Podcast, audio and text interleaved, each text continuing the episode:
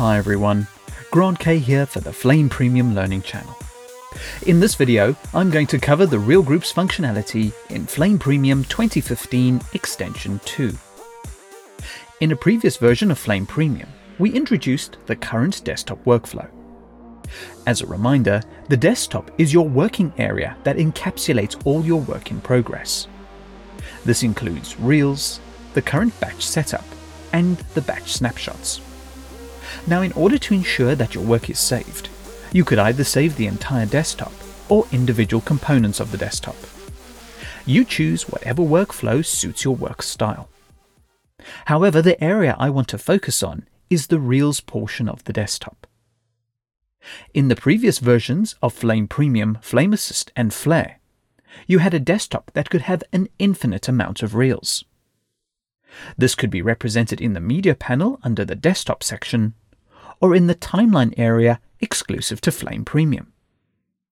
So in Flame Premium, you can view your clips in Reels, and you also have the ability to hide Reels with the H hotkey. You could bring the Reels back through toggling the eye icon in the Media panel. In this version of Flame Premium, we have further refined the organizational capabilities of the Reels in the form of Reel Groups. Looking at the top of the Media panel, when you start off in a desktop, you have one Reel Group. You can recognize the Reel Group through its icon next to the Reel Group name. So as before, you can have as many reels in a reel group as you want. However, this time, you can call up the contextual menu with meta-click or right-click and choose to create a new reel or reel group. You give your reel group a name and press enter. Now the reel group will be created with a few empty reels. But you can easily select one reel or a selection of reels and move them between reel groups. You can also select reels in the reel group and delete them. Please bear in mind that the reel group needs at least one reel. So in summary, the reel groups could be compared to folders where you could organize your workload in different ways. For example, I'll load a different desktop from the library. In this desktop, I have a reel group that contains my masters and conforms. I also created a reel group per VFX shot to break the desktop down further. By clicking the reel group's eye icon in the media panel, you can quickly switch between the different reel groups. But if you don't want to have the media panel visible, you can still switch between reel groups with a different method. On the bottom reel, you will see an eye icon. Clicking on this pull-down menu will expose all the reel groups in the current desktop. So it's a quick way to switch reel groups without always swiping for the media panel. And as before, when it comes to saving the desktop, all the reel groups and the organization will be saved in the library. So to summarize the workflow so far, you can focus on the different shots by managing and viewing the different reel groups. This allows you to be very focused on a specific shot or task. However, there is also extra functionality that could give you the overall context of your work, even though you are working on one specific task. Let me elaborate further using this desktop example.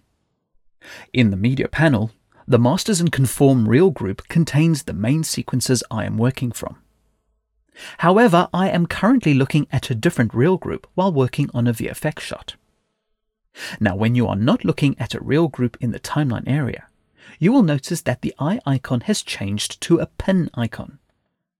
They are all currently inactive.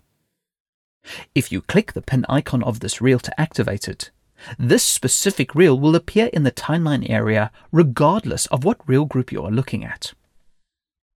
So when switching between other reel groups, either using the media panel or the eye icon pull down in the reel, the pinned reel will be persistent in the timeline area.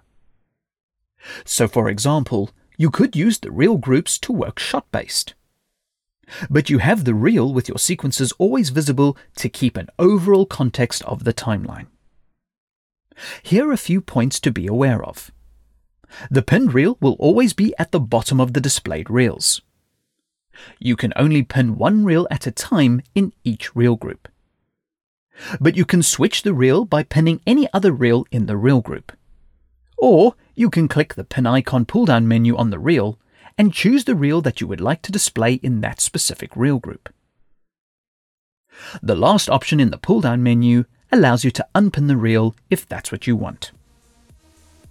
As a small side note for previous Smoke Advanced artists, the reel groups are a great replacement for the workflow using the old Edit Desk folders. This concludes the video on the reel groups, and we hope you take advantage of this great organizational and contextual tool. Comments, feedback, and suggestions are always welcome and appreciated. Thank you for watching, and please subscribe to the Flame Premium Learning channel for future videos.